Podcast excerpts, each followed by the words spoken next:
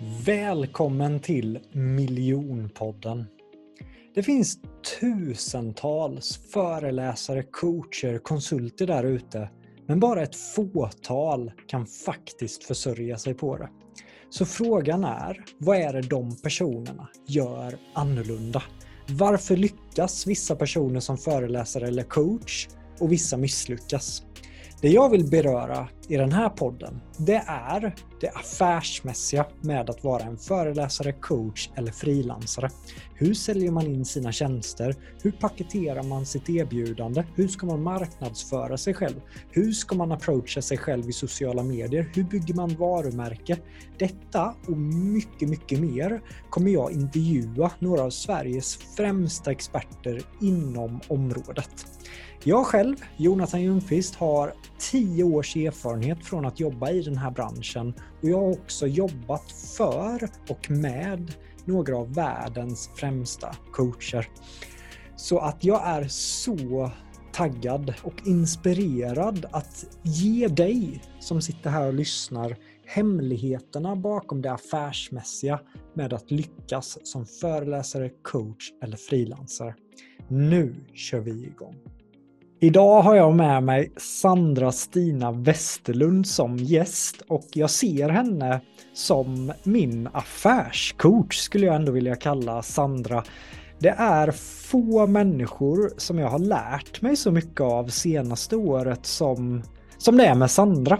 Och eh, det är så mycket kring hur man skapar någonting större än sig själv. Och det är ju en dröm jag har att inte bygga ett företag på mitt eget namn utan jag vill bygga någonting större. Så när, så fort jag får frågor och liknande saker kring det så ringer jag Sandra eller jag bjuder in mig själv på lunch hos Sandra. Och kollar man på Sandras CV så kommer du förstå varför.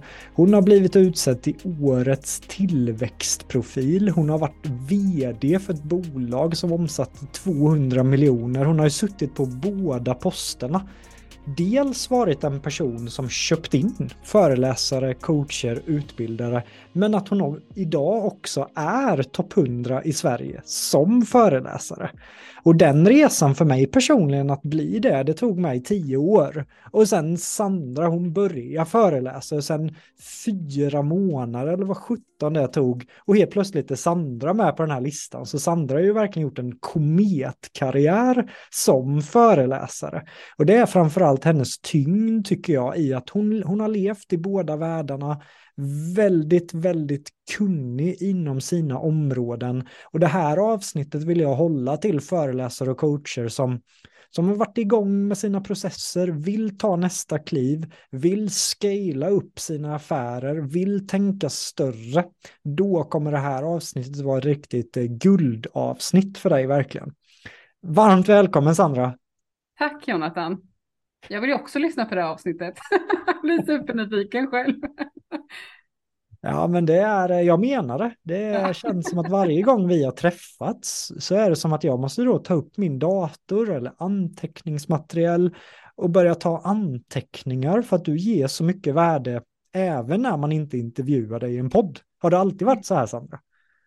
Ja, men jag är en människa som blir galet engagerad i, i många saker. Jag älskar information. Det är ju liksom eh, till och med en utmaning i mitt liv ibland att jag kan liksom, jag måste filtrera bort vad jag inte får fokusera på så ofta. Utan, så det är klart, jag blir väldigt engagerad ofta eh, och, och då blir det resultatet såklart. Det känns som att du verkligen vill lösa andras problem. Är det så? Jag älskar eh, att se resultat. Det är ju det som driver mig. Jag, jag är ju sån resultatknarkare och då blir det ju också att jag, jag älskar när man kan vara med och lyfta andra till det de tycker och tänker och drömmer om. Och, och det har ju gett en stor mening i mitt liv att, att kunna bidra på det sättet. Det märks och jag tycker det märks på personer som gör det för att själva få sin dos av signifikans och och de personerna som gör det för att de verkligen älskar att göra det. Och för mig är du som det andra optionet där, att du älskar att ge värde, du älskar att hjälpa andra människor att få resultat. Mm, ja, och det finns, ju, det finns ju inget som är bättre än att vara glada tillsammans, eller hur? Det är den bästa lyckan. Så är det verkligen, Sandra. Jag har ju massa punkter som jag vill toucha på idag. Dels saker som jag faktiskt har lärt mig av dig under våra luncher och jag har haft äran att ha dig i min kurs. Så vår relation är ganska märklig tycker jag. Att ena dagen får jag äran att, att hjälpa dig och ena dagen coachar du mig. Men där har jag ju snappat upp många grejer som jag har skrivit med som jag vill toucha på i, i avsnittet. Men min första fråga när du blir vd för ett bolag som omsätter 200 miljoner, en stor post, hur, hur var det att kliva in i den rollen Sandra, så ung? Ja, jag var ju 30 år när jag klev in eh, som, som vd i, i det här företaget och det är ju det är ju en speciell situation. Alltså varje gång man träder in på ett nytt jobb så börjar man med att validera att okej, okay, det här var vad jag har tänkt mig. Har jag köpt in på rätt grej? Är det, är det den här progressen jag ser framför mig? Vad kan jag bidra med? Och, eh, och som vd är det ju väldigt speciellt. Det är ungefär som att jobba på Dramaten. Eh, du har en väldigt stor publik. Du är själv på scen och eh, eh du måste hela tiden rodda saker åt rätt håll. Sen tror jag vd-positionen, det är många som har en bild av att man gör massa saker man inte gör. Egentligen är det bara den yttersta projektledaren kan man säga. Ju mer aktiv du är i ett bolag, ju sämre är det egentligen. Utan allting handlar om att hela tiden röra sig i ridåerna och se till att alla andra funkar och gör det de ska. Så att eh, eh det är en utmanande roll. Man ska ha koll på bredden samtidigt som du ska pilla i detaljerna. Och jag är jätteglad över att jag har gjort den resan, för det är en fantastisk skola också i i förståelse för företagande överhuvudtaget, som har varit en jättebra grogrund för mig i min roll som entreprenör också. Det tycker jag är återkommande att de alltså mellanchefer som jag träffar, de är ofta väldigt aktiva, väldigt mycket detaljer. Men de riktigt tunga ledarna pratar mer så som du gjorde precis, att man ska helst undvika att vara för aktiv. När lärde du dig det? Men om, man, om man bara skulle zooma ut lite och tänka på människor som jobbar med väldigt stora problem idag. Om man tänker liksom Ursula von der Leyen på europeisk nivå till exempel och vi har ja, men Magdalena Andersson eller Ulf Kristensson för den delen som rör sig bland väldigt stora problem. Eh, det krävs ett visst mindset för det. Eh, man får liksom inte ha för höga växlar på problem, man måste kunna zooma ut och man måste se väldigt objektivt på saker och ting. Man måste kunna ha liksom ett mikro och ett makroperspektiv, alltså att man ser antingen problem på extremt låg nivå eller på extremt hög nivå. Eh, så den typen av ledarskap med ett mindset och en förståelse för hur du, hur du får se på problem och hur du inte får se på problem. Eh, och det är ju verkligen något man lär sig genom att vara i de positionerna. För börjar du göra det på en väldigt låg nivå, alltså på det som jag här refererar till som fel nivå, då har du ingen tid. Alltså du bränner ut dig på tre månader, du är rökt. Jag tänker, du, du måste våga ha människor omkring dig som speglar din person på rätt sätt och som förlänger dina egenskaper som, som du vill eh, ha, ha en hög aktivitet kring i organisationer. Eh, för att det ska vara ett hållbart ledarskap också. För det här är ju verkligen konsten i hållbart ledarskap. Vd-posten är att dra det till sin spets. Eh, och att verkligen ha känslan för att här ska jag gasa, här ska jag bromsa, här måste jag pilla, här måste jag inte pilla. Eh, och, och, det är något man lär sig varje dag i den. Man blir nog aldrig fullärd tror jag. Men jag håller med dig om att personer som är på positionerna, eh, som har ett, liksom ett, ett hållbart ledarskap, är de som har distansen till problemen på ett annat sätt än vad man har i middle management till exempel. Mm. Jag upplever också att många ledare har svårt att släppa kontrollen. Alltså det finns ett kontrollbehov och det är när man kommer upp på den nivån du var på, är på. Vad, vad skulle du ge för tips kopplat till att våga släppa taget också och våga förlita sig på de människorna man har runt omkring sig? Alltså man, om man ser, eh, man kan tänka sig ett årshjul i sina beslut. Att om man har om man sitter och jobbar som vd till exempel, då måste du ha, du en treårsplan till exempel. Du ser allting på så otroligt mycket längre spektra. Medan jobbar du i ledningsgruppen eller i eh, lägre positioner i bolaget så ser du det oftast på kanske tre månader, du jobbar med kvartal eller halvår. Eh, och det, man måste ha liksom det perspektivet att när det kommer ett problem man dyker på, jag, jag har haft vissa dagar eh, när jag varit vd som har känt som att det här är inte möjligt, det kan, allt det här kan inte ske på en och samma dag. Och då får man bara zooma ut, lyfta blicken, tänka tre månader bort. Vad blir det då? Så att eh, en utmaning när man jobbar i de positionerna handlar mycket om vilka perspektiv man fattar beslut på tidsmässigt. Eh, och, och, det är där man liksom kan bygga också ett hållbart ledarskap. Att man, okej, okay, idag sög, men det spelar ingen roll för jag jobbar på sex månaders eh, horisont. Så det jag ser idag kan inte vara resultatet av det jag handlar för, utan min hand, det jag gör och utför och handlar efter måste vara resultatet på sex månader. Just det. Du säger att man ofta jobbar i treårsplaner. Eh, Tycker du att det är vettigt för sådana föreläsare och coacher som mig som vill bygga ett, ett riktigt företag att också ha sådana långsiktiga mål, Sandra? Eller skulle du säga att det är bättre att jag fokuserar på ett år? Det, allt hänger på vart du vill nå. Alltså om du har eh, en riktigt galen dröm, liksom, att fan, jag vill bli global, jag ska bli internationell, jag ska stå på den här jättestora scenen och liksom uppnå de här galna resultaten, ja då är det klart att du behöver eh, då behöver du ju ha en treårsplan. För du, det handlar om att kunna sätta ett mål och sen bryta ner den bakåt. Så man börjar ju inte med att säga okej okay, nu är det 2022, nu sätter vi mål för 2023, sen 2024, sen 2025, utan de här treårsplanerna handlar om att okej okay, nu är det 2022, eh, då ska vi sätta mål för 2025 och sen ska vi räkna baklänges till vad jag behöver göra idag för att nå dit. Eh, och det är det positiva ur den aspekten. För jobbar du med tre månader, då blir det ofta så här, tänka okej, okay, jag ska tjäna eller utföra si så mycket på si så lång tid. Då måste jag börja den här månaden med si så mycket och nästa och man bygger den framåt. Medan treårsplaner bygger du alltid med ett mål och sen en bakåtplanering tre år. Eh, och det är effekten med det. Jag gillar verkligen det att man ställer sig då, vad behöver jag göra för att uppnå det här? Mm. Som är det långsiktiga. Ja, det var ett jättebra, du börjar smattra värde direkt här Sandra. Men det är, och, och det är liksom ett mindtrick på något vis. Okej, okay, jag fattar, det gick inte som jag tänkte de här tre månaderna, men jag har två år och nio månader kvar på mig. Tiden finns kvar. Jag vet vad jag måste göra. Nu kör vi. Det enda jag kan tycka är något eh, läskigt med att sätta sådana treårs, femårsplaner, det är att eh, när jag var äventyrare till exempel, då satte jag ju som mål då att eh, vi ska cykla till Tanzania. Det var ju mitt eh, årsplan. Och hade jag där som 20-åring satt en treårsplan, då hade det säkert varit ja, men cykla till Tanzania och sen cykla jorden runt och sen cykla mm, det har varit som en, okej, okay, det är en bra tre-fyraårsplan. Men eftersom vi inte hade någon plan efter Tanzania så blev det mer att eh, okej, okay, det var ju kul att cykla, men nu vill vi ju lära oss något nytt. Så nu ändrar vi hela riktningen. Eh, och det var en väldig tjusning med att bara kunna sticka åt vänster istället och paddla, eh, dyka och allt möjligt. Och sen när jag mm, kom dit så var det som att, ah, vart ska jag nu? Men för det fanns ingen tydlig att jag ska hit och för mig var det en väldig charm. Men blir det fel då för mig att tänka så i företagsvärlden Sandra? Du får gärna ge din ärliga feedback. Nej, men jag tänker att du beskriver eh, en utmaning många har väldigt bra här, eh, Jonathan, och det handlar ju om liksom, hur formulerar jag ett mål på tre års sikt? För mm.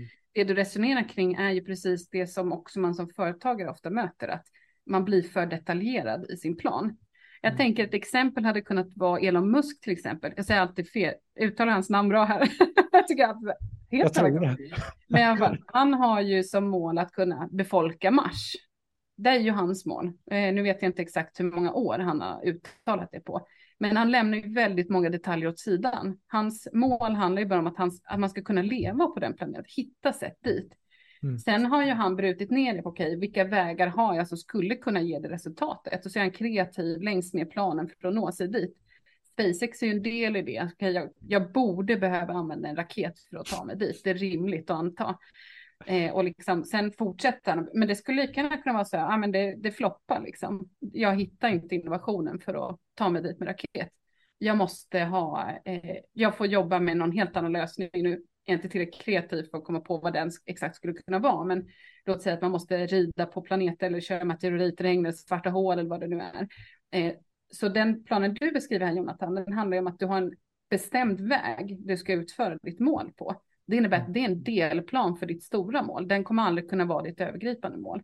Ditt mål skulle kunna istället ha varit att du vill hitta en väg som gör att du kan nå den globala publiken eh, med si så stor eh, omsättning eller si så många människor du når ut eller att du vill skapa och driva impact på en viss nivå. Och sen bryter du ner det i en rad olika möjligheter i, nästa steg på den här 3, 5, 10 årsplanen.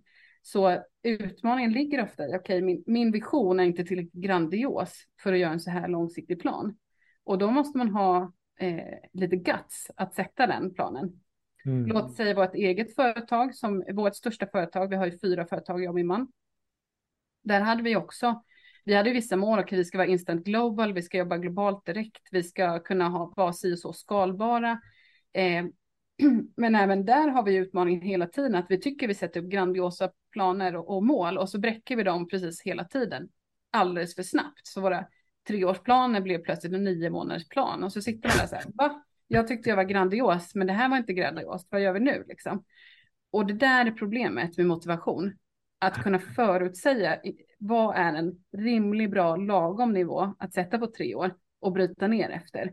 Eh, för motivationsdöden kan ofta vara att det är för svårt eller att det är för lätt. Att hitta lagom är en utmaning. Men försök att vara bred, alltså man inte spesar målet för tydligt hur det ska gå till, utan den ska väcka tankar och drömmar för hur du tar det till i nästa steg. Helt enkelt. Grattis till det, att ett, ett treårs eh, blev nio månader. Ja, det är, också, det är också en utmaning kan jag säga åt andra hållet. Ja, du och eh, din eh, man David, ni kommer säkert bli då det första paret som är med i den här podden, för jag har ju frågat om David också vill vara med i min podd, för mm. att jag var så extremt imponerad över hans sätt att se på försäljning, så det känns ju som att ni två är i värsta power couple. Det är många som faktiskt tror att David är min bror, eh, och det tror jag att man liksom tänker att man som par, att det är svårt att ha två så starka personer ihop på något vis. Eh, och det finns sina utmaningar med det, men det finns också fantastiska sidor med det såklart, som alltid. Eh, men ja, det är lite kul att det är väldigt få som också tror att vi faktiskt, eh, att två så starka personer klarar av att leva ihop eh, på det sättet som vi gör.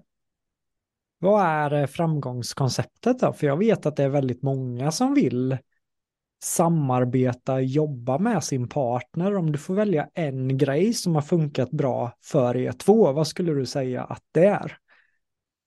Oj, man måste nog, man, man måste kunna se på sin partner på väldigt många olika nivåer. Liksom. Jag menar, vi, vi kan ju byta dialoger oss emellan och ha helt olika perspektiv på varandra i dem. Och det är ett resultat av att vi har diskuterat saker i 15 år. Liksom. Vi hade aldrig kunnat göra det i början, utan det är ju något man jobbar fram tillsammans. Så vi har vuxit ihop i det.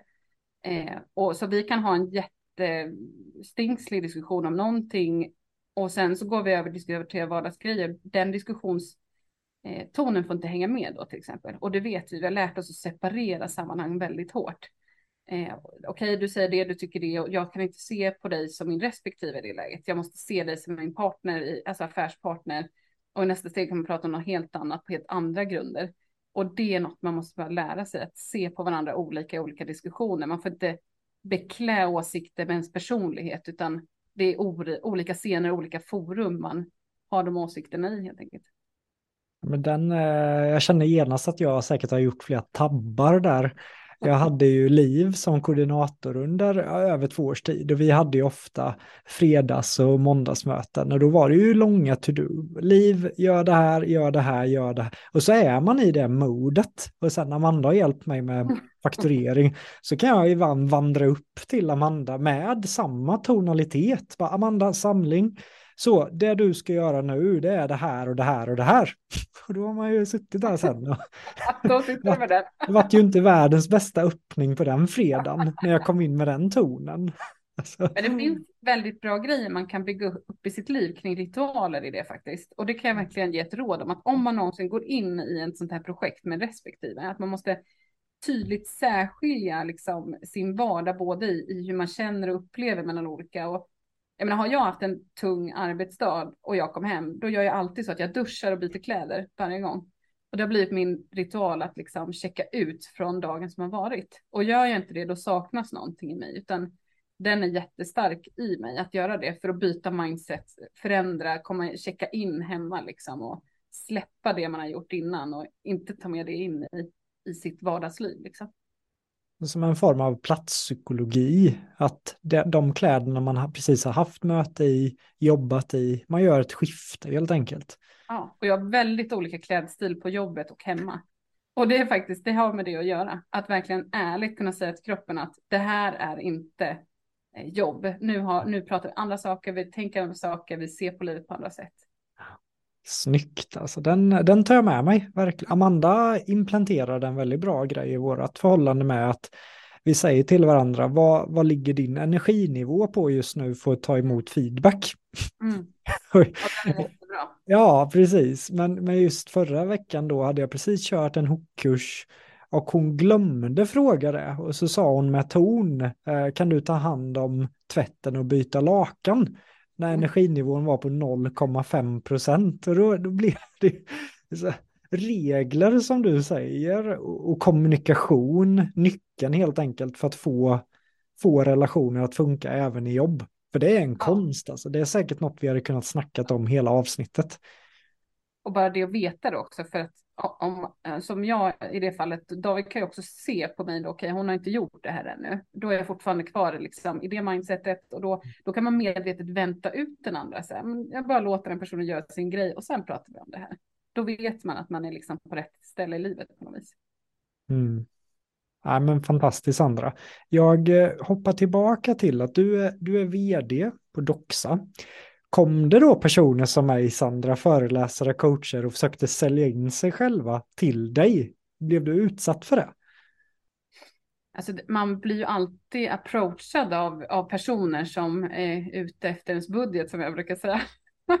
Eh, men det är absolut, det är klart att folk, eh, så, så är ju den typen av position, eller alla chefspositioner blir man ju påverkad eller influerad på olika sätt.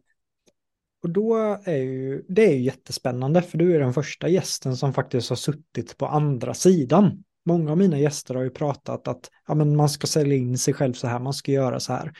Vad skulle du säga är det, det största no-no när man approachar en vd? När man vill sälja in sig själv som föreläsare eller coach. Vad ska man verkligen undvika i sådana approach, approaches? Alltså jag skulle säga att ett av de vanligaste misstagen många gör, det, är, det finns två saker som jag skulle betona. Det ena är att man förväntar sig att man, att man vet vad de behöver. Eh, att man inte låter kunden berätta det först, utan att man har en, redan en tydlig bild av vad eh, personen i fråga ska eller behöver eller frågar efter och vilka ord som används för att beklä det problemet. För att människor är vanedjur också när det kommer till hur man uttrycker sig, alltså vilka ord man använder för olika saker, även om det handlar om samma huvudtema. Eh, och det andra är eh, att, att man liksom redan eh, tidigt beslutar liksom hur, hur lång tid någonting ska ta. Eh, jag har en snabb grej bara.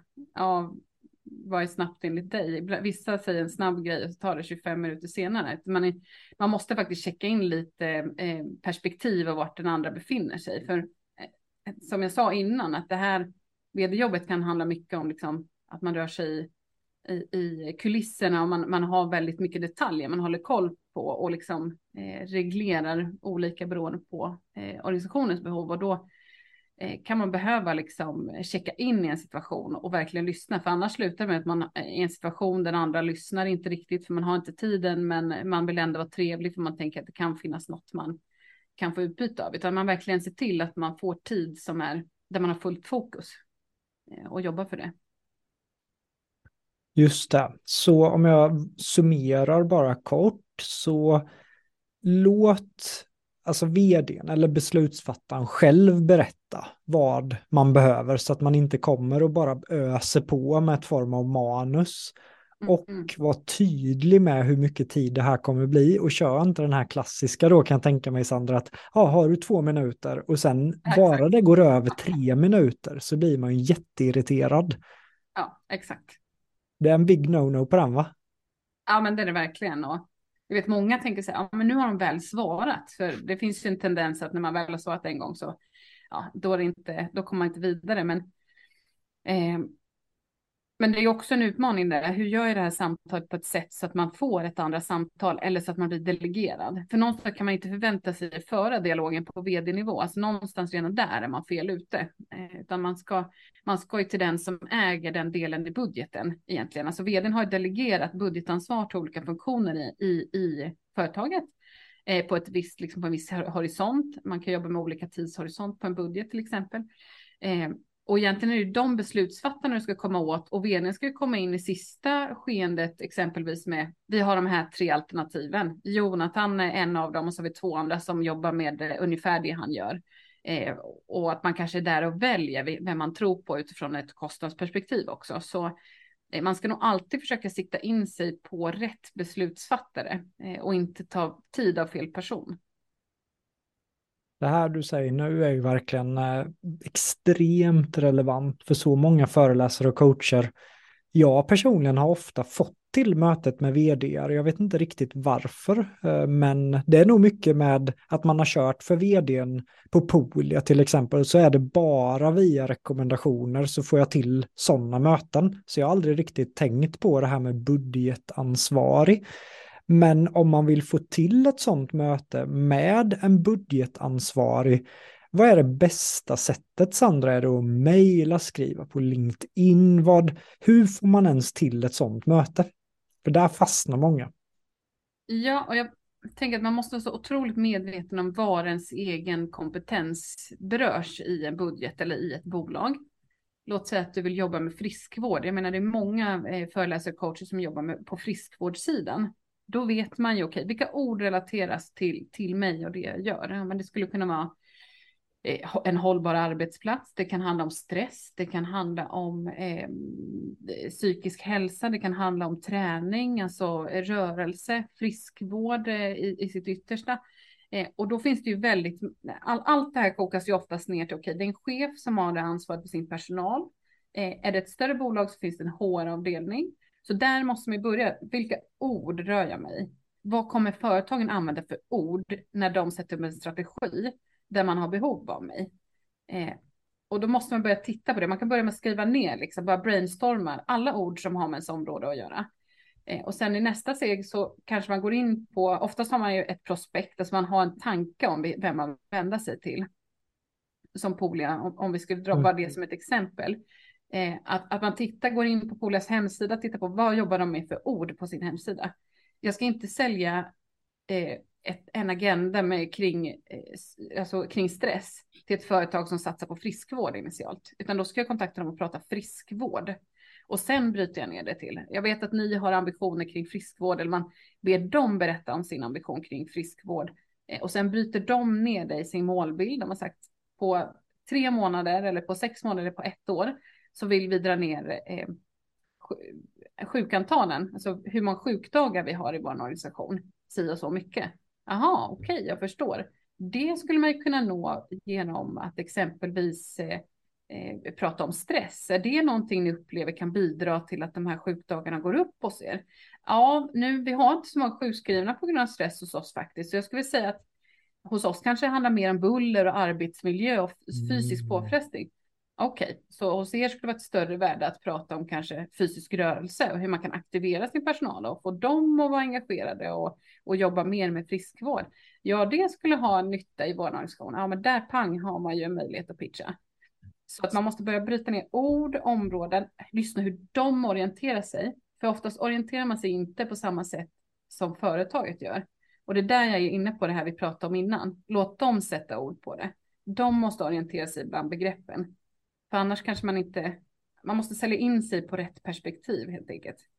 Eh, och där kan du få, då kan du låsa en budget, för antagligen har man satt mål i en organisation, då finns det pengar bakom dem. Och då har man redan bestämt vad det får kosta att nå det målet också. Och då kan man förankra sin införsäljning till eh, reella pengar. Så att du skjuter inte mot något de har sagt, nej men vi har ingen budget för det här, det här kommer vi inte satsa på. Utan de får börja berätta vad deras satsning går ut på du kan läsa ut hur de perspektiv, hur mycket pengar det är antagningen utifrån hur de resonerar. Och sen kan det skjuta mot det. Drop the mic, Sandra. Jag bara känner att uh, ja, det här är så värdefullt också för mina kursdeltagare i miljonkursen. Mm. Där, du som har gått den kursen, du vet ju att där tar vi ju ändå fram ganska klara pitchar. Men det jag mm. känner efter ditt gedigna svar här, som vi säger i Försvarsmakten, så är det ju det här skulle verkligen vara någonting som är väldigt, väldigt väsentligt för alla som går mina kurser att, att höra. Så att man mer situationsanpassat kan jobba med sin pitch, med sin paketering. Så att man också höjer sina odds till att träffa rätt. Precis, och att, för oftast när du sitter med den här beslutsfattaren så pratar de med många olika också. Och då mm. säger jag, men Jonathan, han, eh, inte meningen att dissa dig Jonathan, det blir ett bra exempel. Jonathan pratar bara om hooks. Ja. Vi, hade, vi vill inte bara ha hooks, vi vill ha vi vill även att man ska prata hållbarhet, liksom håll, hur det påverkar hållbara affärsvärden i samma samtal. Eh, inte så stora odds att man kanske kombinerar de två, men bara för att göra det mer konkret. Och hade du då i ditt införsäljningssamtal med den här låtsaskunden sagt så här, men du, det här går ju att vinkla på olika sätt. På vilket sätt hade du önskat eh, lägga upp det? Vad, vad mäter ni? Vad har ni för mål och hur, vad är, hur ser er strategi ut? Och så letar du efter orden de använder. Om de säger då, ja men vi, vi vill jobba med en hållbar affärsmodell kombinerat med vår införsäljning. Okej, men du, du vet att man kan kombinera hoxen med eh, hållbarhetsvärderingar. Känner ni till det? Eh, nej, nej det gör vi inte. Och då genast har du jackat i, för det handlar mycket om vilka ord de använder. Och sen kan man bygga vidare själv på sitt koncept. Så det är fantastisk möjlighet för konceptutveckling när man jobbar inom föreläsning eller, eller coachning. Att bara låta kunden få sätta orden på sammanhangen själv. Och så nyanserar du utifrån vad de beskriver. Vart kan man lära sig mer om sånt här, Sandra, för de som blir just att lyssna efter ord? För när jag tog eh, en bastu med din kära man David så sa ju han, han sa exakt samma sak. Eh, vart, eh, är det här mellan er två eller finns det mer kunskap kopplat till den här sortens försäljning? Det här eh, det är ju något som jag och David pratar jättemycket om. Vi har ju våra egna koncept och idéer som vi alltid liksom har hängt upp mycket på. Jag har inte riktigt hört någon annan så tydligt prata liksom wordings. På engelska pratar man ju wordings på ett annat mm. sätt än vad man gör i Sverige. Eh, och ofta är det, jag tror att det här är ett resultat av hur många företag som jobbar med olika standarder och liksom målsättningar utanför certifiering och standarder. Och har man liksom jobbat i, i big corporate business, alltså stora miljardbolag, så vet man extremt mycket. Man hänger upp saker på ord. Man googlar exakt det ordet, man lever i det ordet, man mäter det ordet. Eh, så det är nog ett resultat av att, att verkligen ha varit och förstått hur mycket ordets betydelse. Man kan prata om samma saker liksom och ändå bara, men vi mäter inte det. Men det är exakt samma sak vi pratar om. Nej, men vi säger så här. Det heter ju det här. Det är inte det du säger. Nej, okej, vi byter ord och så säger vi det på det. Ja, nu är det bättre liksom. Ja, men det låter som en liten trivial sak. Mm. Men det räcker med en rubrik i ett mejl. Om du sitter och mäter Jonathan exakt, eh, ja, nu ska vi ta något bra tal här, ja, men du, du sitter och funderar på hur du ska skala upp dig själv i ditt bolag. Alltså du kan jobba med skalbarheten i ditt bolag. Och sen så skickar någon ett mejl till dig och skriver så här. Jonathan, är du sugen på att skala upp din verksamhet? Då blir du, åh, oh, du, exakt det ordet jag tänkt på. Så många tänker så här, men du var sjukt. Jag är inte, det är ingen som pratar om skalbarhet förrän nu. Och nu när jag börjar tänka på det så ser det överallt. Och det är så den mänskliga hjärnan funkar att när du har satt ett mindset kring ett ord, då söker den efter det där ordet hela tiden. Och det är därför det blir så viktigt att lyssna in. Vilka ord använder de? För de aktivt letar efter de här orden. Eh, så det blir en väldigt central del i en paketering för att gå i mål snabbt med en lite mer friktionsfri affär och införsäljning. Klockrent. Det här borde ju du köra en eh, kurs om. Det här är ju det är säkert blivit en bästsäljare och behöver du någon form av assistent som ser till att alla har kaffe, då är jag din assistent här Sandra. Ja men du, vi bokar direkt. ja, men jag hade ju, det var som att jag, du, du svarade så bra så jag kom av mig helt på mina frågor. men, men om vi hoppar tillbaka in kopplat till, för nu har du gett tips vad man ska tänka på när man säljer in sig själv till beslutsfattare, men du har också touchat på det här med budgetar. Vad är de fem största budgetarna? Är det försäljning, ledarskap, frisk, eller vad är de fem största? Man kan ju tänka så här att om man tar reda på hur en, ett företags ledningsgrupp ser ut, så har oftast varje person i ledningsgruppen ett eget budgetben. Man bemannar lite efter hur budgeten ser ut kan man säga. Eh, så HR är ju en solklar, ekonomi är ju en solklar, så man har en ekonomichef, en HR-chef, man har, det beror på vilket bolag, men det är typ antingen en head of operations, alltså någon som är relaterad till produktion kanske, eller till ja, konsulttjänster beroende på vad det är för bolag. Eh, du kan ha en vice vd lite beroende på hur stort bolaget är och det kan ju vara samma head of operations och vice vd kan ju vara samma. Det hänger helt på ifall vad det är för typ av eh, bolag helt klart. Eh, sen kan det massa andra. Kan, idag har du till exempel ofta en hållbarhetschef. är ju väldigt eh, tydligt i många bolag som jobbar med tydligt med hållbart eh, företagande. Eh, och sen är det ju helt utifrån vad det är för företag. Ja. men jag skulle rekommendera att om man sitter i ett möte med någon så kan man säga så här, hur ser, hur ser ert företag, hur är det uppbyggt, vilka är med i ledningsgruppen? Det är en väldigt normal fråga att ställa. Men då får man också en, en liten bild av, okej, finns det en HR-chef? Eh, då är det den som oftast har budgetansvaret och delegerar ut sin budget till underfunktioner. Har ni en försäljningschef, om det, om det pitchar man jobbar med till exempel, kan det ju vara den personen man liksom ska eh, pitcha in sig hos, för den jobbar med och äger den budgetdelen i bolaget. Så våga ställa frågan, liksom, hur, hur, bolaget, hur ser bolaget ut? Hur ser ledningsgruppen ut? För det är också vanliga frågor, många ställer de frågorna. Super. Så HR, ekonomi, sälj, ledarskap, hållbarhet. Fråga efter hur det ser ut för att kunna vara ännu mer träffsäker. Men hur skulle du kunna kategorisera mina hooks till exempel? De går ju under sälj och ledarskap framför allt, men en säg en eh, stresscoach eller en sorgcoach. Hur är det då i samtalet man egentligen listar ut vart sitt egna ämne? För jag tänker att många av mina kursdeltagare har nog svårt att placera sina ämnen i budgetar. Mm, jag förstår. Och det är ju här tricket ligger liksom mellan de som kommer fram till rätt person skulle jag säga och de som inte gör det ofta. Att man har förmågan att liksom trockla fram det. Men då måste man ju fundera på, okej, okay, vad mäter antagligen det här bolaget som jag, som, som mitt värde liksom kan bidra till? Pratar du med en vd till exempel, låt säga att du hamnar på en vd-nivå ändå i diskussionen, då blir det ju sorgbearbetning och stress är ju väldigt relaterat till HR, alltså till, till eh, eh, också ett, ett, ett, hållbart företagande, det handlar om allmän hälsa och friskvård. Och då kan man ju säga, vad har ni för, hur mäter ni friskvård i ett bolag? jag har jobbat med friskvårdsbidrag. Eh, kan man vara en bra öppning, säga ja men det gör vi och, och det, ja, tycker ni att det har gett er rätt resultat kan man också ställa som nästa fråga då, för då öppnar det upp för att de ska berätta om vad de har för utmaningar. Så till exempel, ja, men om vi skulle ha en dialog då, eh, Jonathan, och, och, mm. och du frågade mig det, eh, har ni friskvårdsbidrag på bolag? Kanske jag svarar, ja men det har vi, absolut. Det är ju många som går på gym eller tycker om att och gå och simma och sådär. Och, och vi vill ju uppmuntra vår personal till att röra sig. Ja, har, och då kanske du frågar mig, ja men vad har, du, vad har ni fått för resultat av det? Kan ni se att, att det har varit gynnsamt utifrån den målbilden ni hade när ni började med det? Ja, jo men det tycker jag. Alltså, det är vissa, men som du alltid vet så är det ju vissa som blir jätteengagerade och utmaningen är att det är oftast de som redan tränar som tycker det är superbra med friskvårdsbidrag medan de som inte tränar innan är fortfarande samma utmaning med att få igång rörelse hos.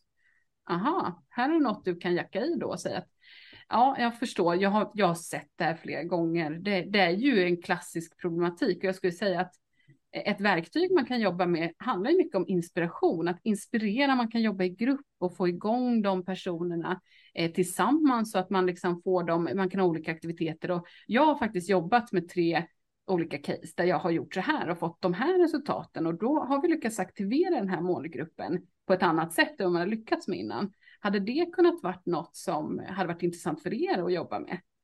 Ja, men du, det är intressant, för våra målbild handlar ju om att få fler att använda friskvårdsbidraget vi har. Kan du bidra till det? Ja, men det kan jag. Och där har man en diskussionsgrund att gå på. Du jobbar ju väldigt mycket med frågor märker jag. Att mm. du låter frågorna styra riktningen i samtalet. Mm. Och det vill ju de här, svarar man på någons frågor innan, precis som jag sa innan, att man går in i ett samtal och redan vet vad, vad svaret eller grundproblemet är, då tappar man bort personen väldigt lätt. Eh, plus att, precis som jag sa innan, att eh, det är en fantastisk möjlighet till att också konceptutveckla sin egen verksamhet, att faktiskt lyssna aktivt på de här svaren man får. och gå till botten på liksom vad de verkligen har för problem och utmaningar. För oftast hittar man ju perspektiv man inte ens tänkte på själv innan, utan ja, det där ska jag, det här är bra. Undrar hur många som har behovet av det här egentligen. Eh, så det är örat mot rälsen, det är en fantastisk eh, grej att jobba med. Vilka frågor tycker du man absolut inte bör ställa till sådana här beslutsfattare eh, kopplat till de olika? Finns det någon sån där väldigt junior fråga? Det jag kan uppleva är att det finns de som går i affekt kanske och säger så här, jaha, så det här är inte viktigt för dig. Ja, den vägen skulle jag inte gå, utan då, då kan man ju liksom väldigt fort framstå som svårjobbad med att man liksom, ja, är det här är inte en person som är eh, dynamisk eller att man blir för fyrkantig, utan jag tror många har en utmaning också, att man har liksom fokuserat så hårt vid ett affärskoncept eller liksom vad, vad, man ska göra i sin roll som konsult eller företag eller coach eller vad man ska kalla det för. Eh, och så går man inte i mål för du är för fyrkantig liksom mot kundvärdet som finns på marknaden, så precis som vi resonerade kring innan. Eh, så, så, våga låta kunden styra samtalet vart det tar vägen och våga vara dynamisk med det. Eh, och hamna inte att man liksom, att man liksom, ja, blir ett finger i ögat på personen mitt emot, utan man måste, man måste vara väldigt dynamisk och följsam för att gå i mål med de här affärerna. Eh, jag skulle också säga att en utmaning när man jobbar med större kunder kan också vara att man, att man är för liten. Det finns företag som säger så här, mm. du måste ha omsatt si och så mycket, du måste ha varit företag i si så lång tid för att kvala in i, i liksom att få jobba med dem. Eh, och då kan det faktiskt vara smart att kroka arm med, kan inte alla kroka arm med dig till exempel Jonathan, men eh, det hade ju kunnat vara ett värde att amen, det här är en stor deal, jag vill verkligen ha den. Eh, mm. kan jag låna ditt, kan jag liksom, om man känner någon, du Jonathan, kan jag säga att jag jobbar som konsult inom ditt bolag? Eh, hade det varit okej okay för dig att jag fakturerar genom dig till exempel? Bara som ett case för att liksom komma runt de reglerna. Eh, det är också en grej. Är du med hur jag tänker? Ja, jag fattar precis. Eh, om vi sätter det så att alla förstår. Om till exempel någon av mina kursdeltagare precis börjar sin karriär och öppnar upp ett AB och sen nappar ICA på det här. Yeah. Och eh, de, jättebra möte, men sen vad gör ICA-chefen som ska köpa in dig? Jo, googlar på alla bolag och ser att du har inte omsatt en enda krona. Det här måste ju Nej. vara något skit. Nej, Exakt. vi går till någon annan. Så det där är ju superbra tips mm. igen, Sandra. Ja, och där kan man ju liksom säkert göra en schysst deal med dem man, ja men de får si så många procent eller si så en, en viss summa för att man ska kunna låna varumärket och liksom ha med som ett paraplybolag man jobbar i för att vara eh, för att man ska kunna komma igång. För det kan vara utmaning att man framstår som för junior. Det betyder inte att man inte kan bidra med värde. Det är därför jag oftast tänker att man måste vara lite mer kreativ med vad man visar och vilka, hur man är mätbar, precis som du nämner det. Man måste våga vara lite kreativ och kroka arm med människor man gillar liksom och lita på och bygga det. Det har ju till och med varit så att jag har varit för liten för vissa uppdrag som kräver ett helt annat, eh, vad ska man säga, mängd av instruktörer som ska kunna genomföra ja. sådana här massiva utbildningsprocesser. Så att eh, det, det tar jag också åt mig att vara mer tydlig med att nej men Anna Riknell, Fredrik, vi kan ju jacka ihop och säga att vi, när vi får sådana här stora kunder, då går vi samman och vara tydligare med det. För jag tappade ju en affär just ja. på grund av det här, vilket mm. var surt, för det var en stor affär. Men det jag var... Lönsamma affärerna. Ja, och det var, jag var för liten. Så de ja. såg inte att det skulle vara realistiskt att jag skulle kunna köra 40 hookkurser, även om jag sa att jag löser det. och där, det är ju det du är inne på Jonathan, att man, man vill kunna ha en leverantör som kan liksom ja, man får inte hamna i läget att, ja, men vad gör vi om Jonathan är sjuk då? Liksom, vem skickar han ut? Vad blir det? Och liksom, det är klart man bygger upp, man har erfarenhet, man har redan gått på de där brännen. Det är inte kul som beställare heller. Och liksom, ja, nu sitter vi här med hela företaget två dagar och den ska hålla i det inte här. Liksom. Ja, vad gör vi nu då? Det är mycket det det handlar om. Så man måste ju vara dynamisk i sitt tänkande där, kroka arm och liksom våga, våga göra grejer tillsammans. Eh, våga gå under liksom lite mer paraplyn, liksom, alltså att, att få fakturera via någon annan som är större och ha de kontakterna och hela tiden man nätverkar och med det perspektivet, då är det lättare att komma igång från noll till hundra liksom. För annars är det det är en jätteutmaning att folk börjar validera ens kompetens genom vad du omsatte förra månaden. Eh, mm. För de som är inne i business på de här nivåerna, de, det är så man validerar någon. Har du omsatt något? Vad blev det? Ja, men våga gömma dig lite under någon annans varumärke då, här, liksom, som, som du har jobbat med eller som du har en bra relation med, som du kan göra det med. Mm. Super. Jag eh, jackar vidare i den dialogen vi är i. Säg att en, en föreläsare och coach approachar dig när du var vd, prickar rätt till din HR-chef, allting går lysande känner du och sen får du en värdelös offert. Alltså verkligen sjukt oprofessionell, det står fel num. Påverkar sådana detaljer tycker du Sandra? Eller hur reflekterar du kring de detaljbitarna?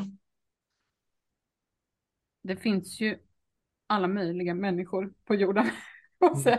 Men eh, allt handlar om vad det är för personlighetstyp man jobbar med. Mm. Jag är inte så detaljorienterad. Jag är väldigt mycket att jag går på person. Alltså jag, gillar jag den här personen? Tror jag på den personen? Är det en person som är dynamisk i sitt mindset så att man kan jobba länge över tid ihop och utvecklas tillsammans?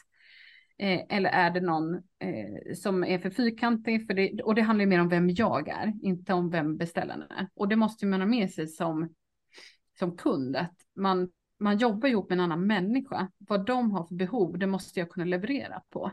Så är det någon otroligt detaljorienterad person, låt säga att du jobbar inom ekonomi, eh, ja, av någon anledning ska du jobba med ekonomichefen. Oftast är det personer som är extremt noggranna med rätt ord, rätt detaljer, rätt format, rätt siffror.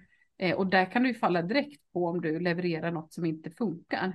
Eh, det är ju min personliga utmaning att jag är inte jättedetaljorienterad, så jag ser alltid till att människor som är detaljorienterade, som jag vet, som jag definierar som inte för, det låter fel, för då, men som jag kan säga, okej, okay, det här är en person som skulle kunna vara min beställare, för det här, den här personen stämmer ihop med den. Kan du bara slänga ett öga på det, vad du tycker om det? Och då får man en feedback och liksom, ja, om du fixar till den feedbacken så slipper du få den feedbacken av, av beställaren.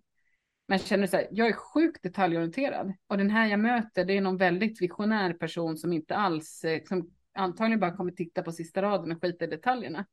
Ja, men då får jag hitta någon som är lite liknande visionär och kanske fråga vad tycker du kring den här offerten? Ser den bra ut ur ditt perspektiv? Ja, det ser jättebra ut. Okej, fine, då behöver jag inte överarbeta den.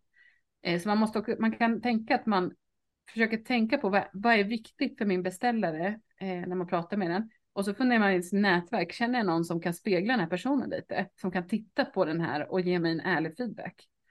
Eh, och så, det tänker jag jättemycket på när jag jobbar med kunder och Eh, leverantörer av olika slag. Vem är den här personen? Vad är viktigt? Vad tittar den efter? Ibland är det bästa som kan hända att man sitter i ett möte och börjar peka med fingret på vissa delar i ett papper som man har lagt fram. För det är liksom en av få gånger man verkligen kan se hur en person läser ett papper och hur den följer informationen och vad slutsatsen blir. Där har man jättemycket av att lära faktiskt. Mm. Eh, så titta på beteenden, titta hur folk resonerar, eh, notera vad de egentligen ser överhuvudtaget. Vissa saker skiter de fullständigt i, ärligt talat.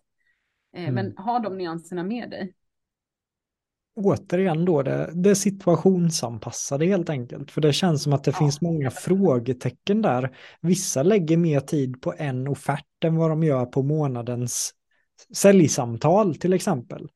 Mm. och, det, och det råder sån stor, mm, vad ska man säga, tveksamhet tycker jag i branschen med just sådana här grejer. Men det är det jag gillar. Nu får vi facit här som sitter och berättar ja. hur det ska vara. Så att uh, jättebra svar igen. Och det leder oss in till nästa fråga. När, när jag har tagit in dig som föreläsare för mina grupper så har du pratat mycket om det friktionsfria. Alltså mm. om en vd eller beslutsfattare tar in en föreläsare eller coach och sen hackar, det kommer ingen zoomlänk. Det, det, det blir inget uppföljningsmöte som var lovat i offerten personen kanske missar en coachningsdag och hör inte av Det börjar hacka hur mm. känner du som beslutsfattare för en sån grej, Sandra? Man har ju oftast väldigt lite tålamod med det där. För det som händer, alltså man tänker ur, ur liksom ett, till exempel om vi tar på oss vd-hatten igen som vi pratade om, då leder det till att man begär massa tid från den personen. Så fort det strular, då måste man engagera sig och det kostar tid. Tid är det mest dyrbara de här beställarna har egentligen. För det är alltid en flaskhals, man har alltid för lite tid. Alltid för mycket engagemang i saker som man inte ska vara inne och pilla i. Eh, och det leder ju till att ju mer du aktiverar de personerna i samarbetet, desto mindre värde tillför du skulle jag säga. En friktionsfri affär handlar mycket om det, att skala bort att de här personerna behöver engagera tid i processen. Skapa det friktionsfria handlar om att det ska vara lätt och man ska inte behöva, Den ska inte sitta dagen innan och tänka så gud, fick jag någon uppgift här som jag inte har löst, som inte är gjord nu inför nästa dag. Alltså den all osäkerhet, eh, att, att ta bort osäkerhet är värdeskapande. Och ju mer friktionsfritt, alltså ju mindre de behöver tänka på det, ju mer ordnat allting är, desto högre värde tillför du i det du har skapat. Så det är också ett sätt att ta mer betalt. Alltså upplevelsen av det friktionsfria är värt någonting. Och det, det sa ju du till mig för det måste varit ett år sedan nu ungefär och det var någonting som vi har jobbat mer systematiskt med att de som bokar oss också just nu, då är det inte mig de vänder sig till vilket tåg, vilken zoomlänk, utan då har jag ju Lovisa och jag har haft liv som alltid också mer eller mindre kan svara snabbt när de här mm. beslutsfattarna, de vill ha svar, de vill ha respons, de ser sig själva mycket som att jag behöver fokus och då att ha någon annan också som kan hjälpa till med hastighet så inte de behöver sitta där och fundera tre, fyra dagar. Utan mm. det ska vara flow. Mm. Och är du riktigt duktig säljare så pratar du ofta om det second best. För du mm. oftast går du på best catch, det kan vara vdn. Man tänker det är kortast beslutsväg. Men då måste man alltid ha med sig, vad är second best? Mm. För det är oftast där du får en affär, inte på absolut den liksom lättaste bästa, utan den som har tillräckligt mycket eh, inflytande mm. eh, som då också har mer tid. För det är de två nyckelfaktorerna för att du ska kunna få till en deal eh, istället för den som har jättelite tid, för då det spelar ingen roll hur bra du är, du får inte tillräckligt mycket sändningstid. Men kan du approchera second best, få dem att köpa in på dig, verkligen gilla dig, då får du en indirekt trojan också som gör jobbet åt dig i nästa steg. Och det är ju exakt det du pratar om. Med trojan tänker du? Exakt, det är den bästa trojanen kan att övertyga second best. Då har du mycket mer eh, bättre odds liksom för att få den där affären. Hur skulle du definiera en trojan för de som inte har hört talas om det? Eh, ja, det är ju eh, en bästa kompis hos din kund. ja, men du behöver hitta någon som verkligen så bara, ja, men om vi pratar om den här offerten vi var inne på, den här dåliga offerten. Om det är någon mm. som lägger fram den och så säger de så oj, oj, vad har katten släpat in liksom? Ja, men du skiter i det. Det här är inte, du, du anlitar inte Jonathan på grund av hans perfekta offert du anlitar honom för det värdet han gör live. Han är inte den bästa på att skriva offerter. Det är fine. Det behöver inte vara det. Och det är inte det vi köper av honom, eller hur? Och då hamnar du i ett läge, det är en trojan för mig. Någon som säger så här, du jag ser, det kanske inte var spotless den här gången. Men det här är någon jag verkligen gillar. Så vi går på det här ändå. Det är en riktig trojan. Då har du verkligen skapat trojanvärdet. Hur får man trojaner på företag, Sandra? nätverkande, allt är nätverkande allra helst så ska du ju träffa någon informellt i något sammanhang, alltså något helt annat som inte har med företagen att göra. De, så man kan bygga upp förtroende och så att man i nästa steg då kan börja prata affärer när man redan köpt in på någon som person, alltså att man gillar varandra och sen pratar affärer. Då får du det här mer friktionsfria. Man är mycket mer förlåtande mot varandra. Man liksom, kom igen, folk, eh, alla är vi människor liksom. Har du inte den grunden, då kommer aldrig någon skydda dig med det liksom, utan det hänger mycket på att, man är likeable, att man, att man möts i det liksom. Mm. Ja, jag, jag, älskar ju också det konceptet, men jag funderar på att döpa om det till ambassadörer istället, för jag har fått en del skit för att jag använder det. Tro, trojan är ju typ som, en, som ett virus idag, så man har just kopplat till ord. Eh, just trojan har nog många betingat som ganska negativt, så jag funderar på att döpa det till liksom. Att det är det ja, exakt. Ambassadörer istället. Tänk vad människor är detaljorienterade, tänker jag då. Alltså jag mm. som inte är det, jag tänker så här, skitsamma, jag fattar konceptet liksom. Och mm. nu ska vi jobba med det och, och driva det liksom. Men det här är ett typexempel på det vi pratade om innan, att människor är så otroligt olika. Ja. Att man ser olika saker. Eh, och där är den friktionsfria affären, det är ju att inte ens leda in dem i den där tanken vi pratar om nu. Mm. Utan att man kanske har försökt kontrollera vissa grejer, synat vissa begrepp så att de inte behöver hamna lika mycket i, det är motargumentshoken som gömmer sig i bakgrunden, eller hur? Ja. ja det, det, är intressant och det är ännu ett tydligt tecken på hur, hur olika vi funkar och vad som är att det finns så otroligt viktiga och oviktiga saker som olika människor hänger upp sig på olika mycket. Men det jag tycker är intressant med trojaner är dock att folk som är väldigt nybörjare i den här branschen, de har ofta varit så här, nej men så får man ju inte göra. Men de mm. som verkligen har lyckats dra in miljoner varje år, mm, jag ska inte säga några namn, men de säger ofta, det där är den enda vägen att komma in på miljardbolag. That's ja. it. Ja. Och jag håller med, för att det handlar om att de här människorna är så tidspressade att någonstans, det här vet ju både du och Jonathan, någonstans måste du kicka igång så här dopaminen när de tänker på, för det föder motivation hos dem att gå vidare. För om allting i den här vardagen när man jobbar med så tunga beslut och så många processer, och vi pratar om treårsplaner och hejkon bacon, då är det också de som du verkligen gillar. När du tänker på dem får du liksom en sån här liten dopaminboost och liksom lite oxytocin och dopamin på det också. Liksom. Och så bara sitter du där och bara, åh oh, yes, det här vill jag göra. Jag blir så glad och det känns så bra bara jag tänker på. Och vips så är du där. Det är trojanen. När den personen i sin vardag får massa så här positiva kickar av ett namn. Det är det som händer i en trojan. Och det är därför jag kan tycka att det är ändå jag har inga problem med begreppet, liksom om kallar för ambassadör och sådär, men det är det du egentligen söker. Alltså att mm. du skapar positiva signalsubstanser och, och, referensvärden i personer du har mött innan, eh, som gör att de vill gå vidare med dig. Och det är därför det är så viktigt att man bygger relationen på det sättet, man grundar den i något annat än affären ofta också. Ja, men det sista du säger där gillar jag extra mycket, att det blir inte bara affären. Jag har ju en trojan på ett av mina största bolag och jag skrev till honom nu sist i Stockholm, bara tja, vill du ta en burgare? Mm.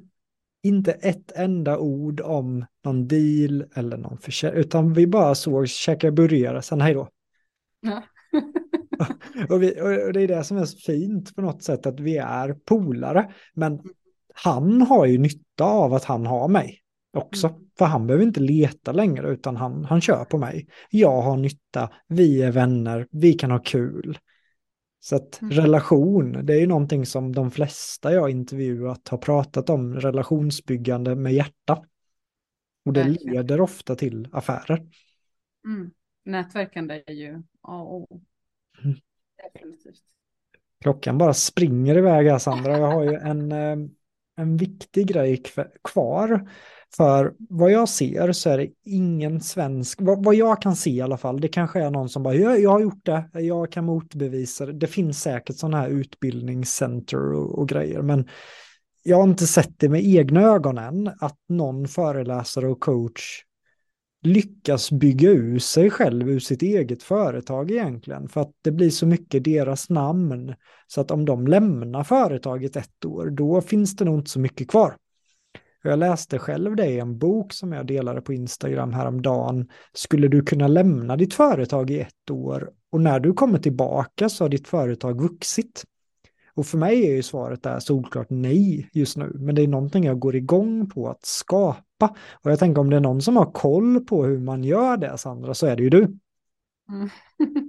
ja, och det är också en hjärtefråga för jag menar när man tittar bara, om man någon gång tänker att man ska göra en riktigt bra exit ur ett bolag, då mm. måste du skapa det här. Annars slutar det bara med att du bygger in dig själv i massa mönster och rutiner och grejer som du aldrig kommer loss ifrån och som, som till slut också kan vara det som gör att du absolut inte når någonstans. För att det dödar kreativiteten någonstans också. Att sitta fast i 100% av sitt eget bolag och göra allting. Det finns ju inget mer kreativitetsdödande än det. Och jag vill ju såklart tro på att kreativiteten är det som bygger lönsamhet i ett bolag. Så att, att kunna bygga ur sig själv ur, och det handlar inte om att säga, ja men Jonathan kommer inte ha någonting med Jonathan Ljungqvist AB att göra. Det är inte det det handlar om. Utan det handlar om att, ja som Megadis pratar om den här kirurgen, liksom att man definierar vad som är mest värdeadderande. Vilka delar är det jag måste göra? Eh, och så ser man till att det är det du gör så mycket du kan. Alltså 40 timmar i veckan om det är så mycket man vill jobba. Eller om man jobbar 20 timmar i veckan halvtid, då, då pratar man om att du ska göra det här 20 timmar den veckan. Och det måste vara ditt mål. Det kan vara ditt treårsmål till exempel om du nystartar. Om tre år, då ska jag bara jobba med de värdeadderande aktiviteterna, alltså det som är direkt kundvärde i mitt bolag. Allt annat ska någon annan göra. Eh, och jag ska vara tillräckligt lönsam för att det ska funka i min affärsmodell. Eh, det är ett jättebra treårsmål om man ny. Eh, mm. Och, och, det är det det handlar om, att se till att liksom bygga in rätt, bra personer, starka personer tidigt i bolaget, våga lita på dem, att de gör rätt grejer åt en. Så att du hela tiden kan jobba med det som skapar affären. För någonstans finns det en gyllene 80-20-regel i alla bolag. 20 procent av tiden du gör, eller jobbar med, den är direkt värdeskapande för dina kunder. Det är där du tjänar dina reda pengar. Liksom. Det kan vara att du föreläser ungefär den mängden. Det kan vara allt annat äts upp av administration, resor, eh, eh, planering, eh, uppföljning, ja, allt det här. Det är ungefär 80 procent av, av tidsmassan går åt till det. Tänk om du hade kunnat skala bort de där 80 procenten att någon annan eller några andra jobbar med det. Och så kan du utöka de här 20 procenten så att din tid Jonathan, är de, hela din heltidstjänst, om vi säger att du jobbar heltid, är liksom de där 20 procenten som är värdeskapande. Då har du plötsligt skalat upp ditt bolag gånger fem omsättningen du kan göra själv. Och det är det det handlar om, att bygga ut sig själv i bolaget så mycket man kan. För att man ska kunna reglera hur mycket och hur lite du vill jobba utan att du tappar lönsamhet lika fort. Mm. Nej men så är det, jag, jag känner ju att jag har ju tagit några kliv med din hjälp nu och framför allt att eh, jag har en koordinator som sköter allt det administrativa. Jag har två säljare som jobbar och säljer in kurserna. Jag har en tekniker, Erik hjälper mig med allting. Men just nu är det ändå så att eh, jag kollar på min vecka och tänker, herregud, om jag blir sjuk den här veckan, då har det här företaget rest hit. Och vad gör jag? Så det har ju skapat en stress. Det har nog varit det mest stressigaste senaste året, rädslan av att eh, svika kunder för att jag själv inte, jag, jag är ju på något sätt knuten till att faktiskt göra det. Vad tycker du att jag ska göra strategiskt nu Sandra för att ta mig därifrån? Och det, är ju, det här är en klassisk utmaning, men du måste, ju, du måste stöpa en second best, precis som jag pratade om innan. Du måste se, du måste aktivt tänka att du behöver en second best i ditt bolag. En adept eller någon att bygga på det finns ju en jätterisk som många pratar om, det här jätterisk, nu tar jag i. Eh, men det finns ju klart ett riskmoment, så, men vad gör jag? Nu har jag lärt upp den här personen i tre år och så går den ut och startar konkurrerande verksamhet eller du vet, ja absolut. Och så kommer det antagligen bli. Men under den tiden kommer du också ha mött en efterfrågan som är betydligt högre. Eh, så det gör att du också skalar in affären mer och mer på marknaden ju mer ni jobbar med den. Så utbudet och efterfrågan kommer ändå finnas där antagligen om det är något som företag behöver, vilket jag är helt övertygad om. Eh, så tidsbrist är egentligen det bästa du kan ha för att skala upp dig, men du måste bara komma ihåg att leva efter koncepten även när du börjar få tid igen. Man blir kreativ i den här tidsbristen. Eh, men en second best behöver man definitivt titta efter. Vem, är, vem kan du bygga vidare på, liksom fostra in i ditt? Eh, med förhoppningen om att den ska kunna bli frigående efter fem år, kanske antingen bli medkonsult och medgrundare så att du tar in den som delägare i bolaget. Eller att eh, acceptera, okej, okay, den kommer jag göra något annat inom tre till fem år, det är fine. Eh, men då får jag ta in en annan second best. Man måste alltid ha, jag brukar säga att man alltid ska ha någon i röret, man ska alltid odla på någon som man tror på. Eh, och se till att man har den med sig, så när du behöver den så ska det vara ett korta korta steget. Du, ska inte du haka på mig och så kan jag lära dig det här och så kan vi göra det här ihop liksom. Mm. Eh, för det enda sättet är att skala upp antingen att man har andra konsulter man jobbar så nära ihop med så man deläger någonting och man kan jobba mot varandra eller att man har en anställd second best som man ser på kanske med ett kortare tidshorisont. Mest för att personlighetstypen du kommer köpa in på och gilla är inte den som vill göra samma sak hela livet. Det är därför jag är inne på att det mm. antagligen är en kortare horisont liksom. Men man måste hela tiden ha människor i röret, omge sig med människor som man gillar liksom ur det perspektivet och liksom odla på nästa generation av sig själv på något vis. Odla för nästa generation. Ja, men ja, det är ja, jättebra ja, sätt att tänka på det. Alltså du vattnar en annan person tills den har blommat ut. Fine, då kanske någon annan plockar den, men då måste du ha nästa frö igång redan.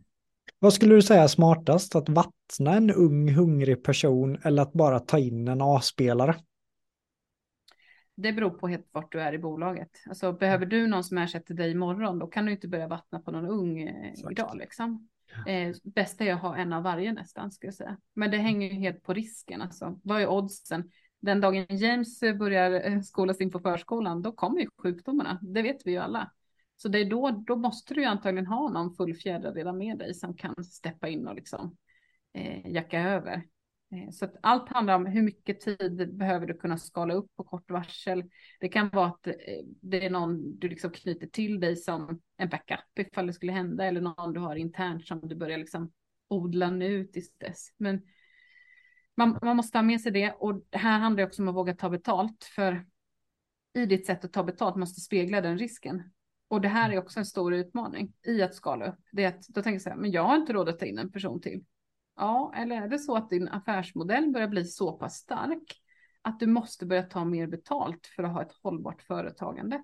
Och då måste man ju köpa in på att ta mer betalt, offra en del marginal på odla nästa generation. Men vips så sitter du där om fem år och kommer bara kunna ta de riktiga göttiga uppdragen och ha liksom en riktig VIP-positionering där du tar 25 000 i timmen för de som kommer in och du tar inget annat för du har inte tid med det och du har tillräckligt många som vill ha det och du kan, vill de betala mindre så går det jättebra men då jobbar man med någon av dem som du har förlängt dig med i din organisation. Så det är också en förmågan att få in det i sin prisbild. Ja, men, eh, superrelevant, för jag, jag, jag har för mig faktiskt att det var David, din David, som sa att en av hans första, eller eran första rekrytering var ju en A-spelare. Alltså en riktigt grym, dyr person. Ja, eh, och, och, och så hade jag... Vad sa du? Det har ju exakt med det här att göra. Ja, precis. Och, och jag hade nog inte tänkt så riktigt. Jag hade nog tänkt att, ja men 19-åringen, 20 men när han sa det i bastun så var det som att, ah, vilka känner jag som är bättre än mig på det här, som är ensamma, som är mm. inte lika bra som mig på försäljning. Mm. Eh, kan jag knyta som ett hook-crew med de bästa utspridda inom kommunikation i Sverige? Och helt mm. plötsligt fattar jag att det är ju en genväg. Så Exakt. länge folk går igång på hooksen, alltså går igång på konceptet som jag ändå har tagit fram. Och så mm. verkar det ändå att det gör de. Så att eh, så går mina tankar och funderingar just nu, Sandra.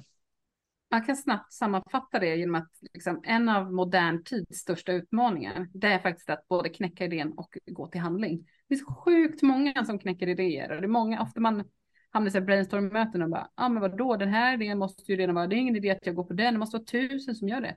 Nej, absolut inte. Tusen har tänkt tanken, men det är sjukt få som träder till handling.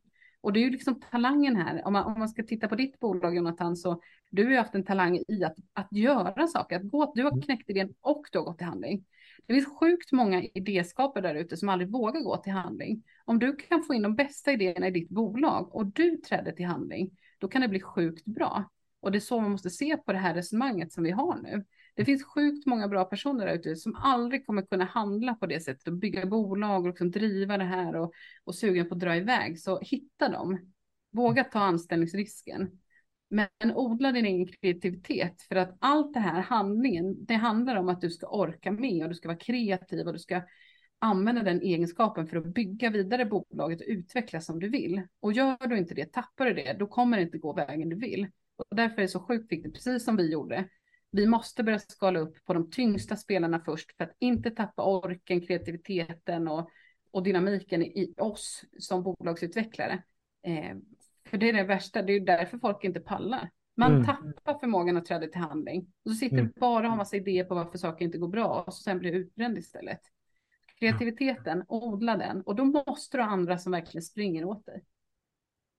Klockrent. Min sista fråga Sandra mm. är du slog igenom som en komet som föreläsare. Ehm, topp 100 i Sverige efter några månader på Athenas. Vad har varit den största framgångsfaktorn för dig i att sälja dina föreläsningar? Eller är det något Athenas har gjort helt åt dig nu på senaste? Man, man peggar ju upp eh, arenan för de man jobbar med. Så man, man måste ju vara, jag är väldigt dynamisk precis som jag säger, att jag säger inte så mycket nej. Vissa är ju väldigt, det här är det jag gör, punkt liksom. Eh, och sen är det mycket billigare ifall man fyller upp liksom sin, ja, all sin tid på det, då är det en jättebra väg att gå, för man behöver aldrig anpassa något. Man, man har väldigt eh, bra marginal på affären, men för mig handlar det mycket om att vara dynamisk och kunna liksom, ja, klä om mig till olika branscher och möta kundbehovet, precis som vi pratade om innan. Alltså, Vad är det de vill ha? Okej, okay.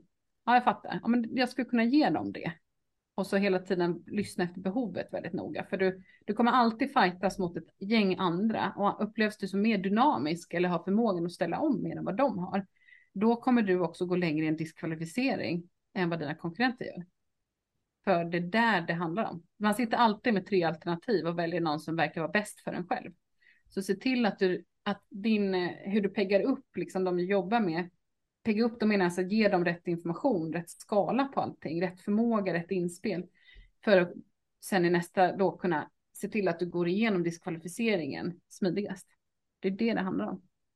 För de som inte vet ordet diskvalificering, hur skulle du förenkla det ordet Sandra? Men om man sitter som beslutsfattare och har tre personer på bordet framför sig, du har tre CVn, tre profiler, tre offerter eller vad det är. Eh, hur kan du se till att du alltid drar skarpaste kortet i den personens argumentation?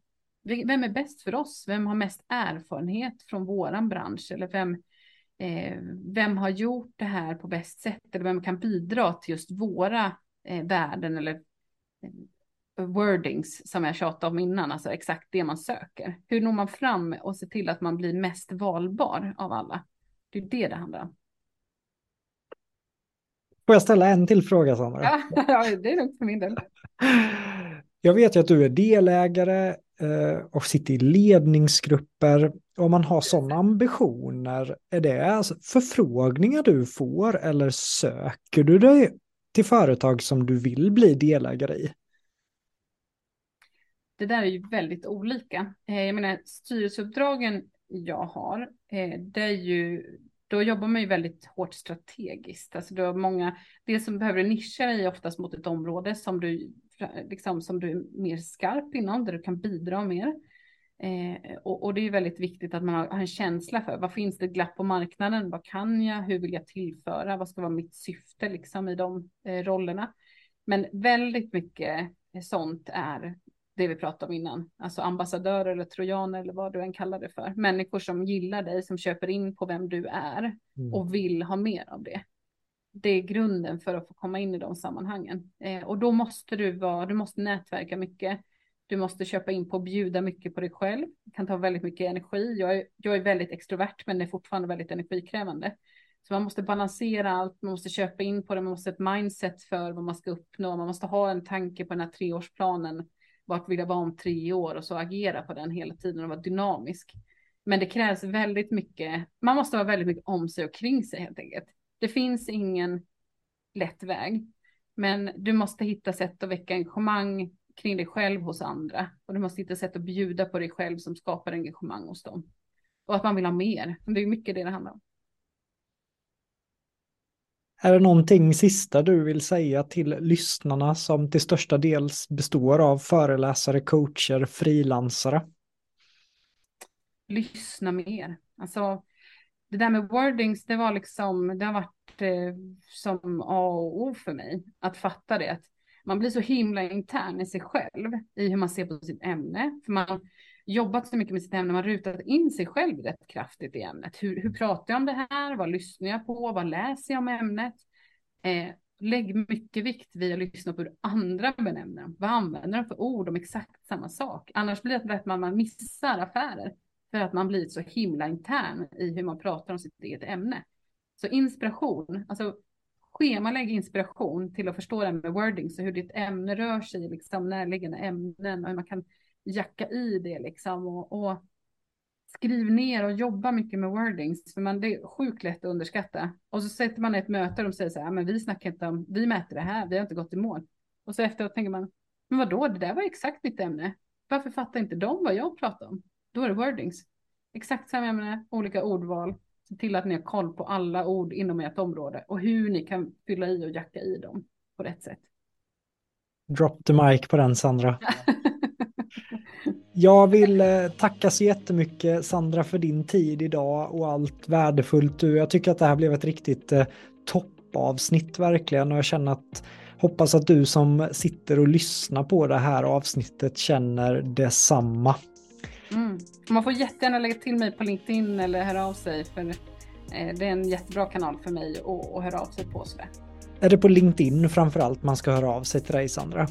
Ja, jag har ju en egen hemsida också, sandrastinawesterlund.se och där kan man ju dra iväg ett mejl om man vill. Där hittar man andra kontaktuppgifter också. Eh, men jag, jag är ju en LinkedIn-person. Jag är där rätt mycket så det är lätt att få tag på mig. Jag svarar inte alltid direkt för ibland har jag väldigt mycket att göra men jag kommer svara. Fantastiskt Sandra. Så vi lägger din LinkedIn här i avsnittet på Spotify och din hemsida också. Mm, perfect. Hoppas att Erik hörde det här nu. delegering, delegering. Ha det så bra Sandra. Tack så mycket Jonathan. Ha det gott.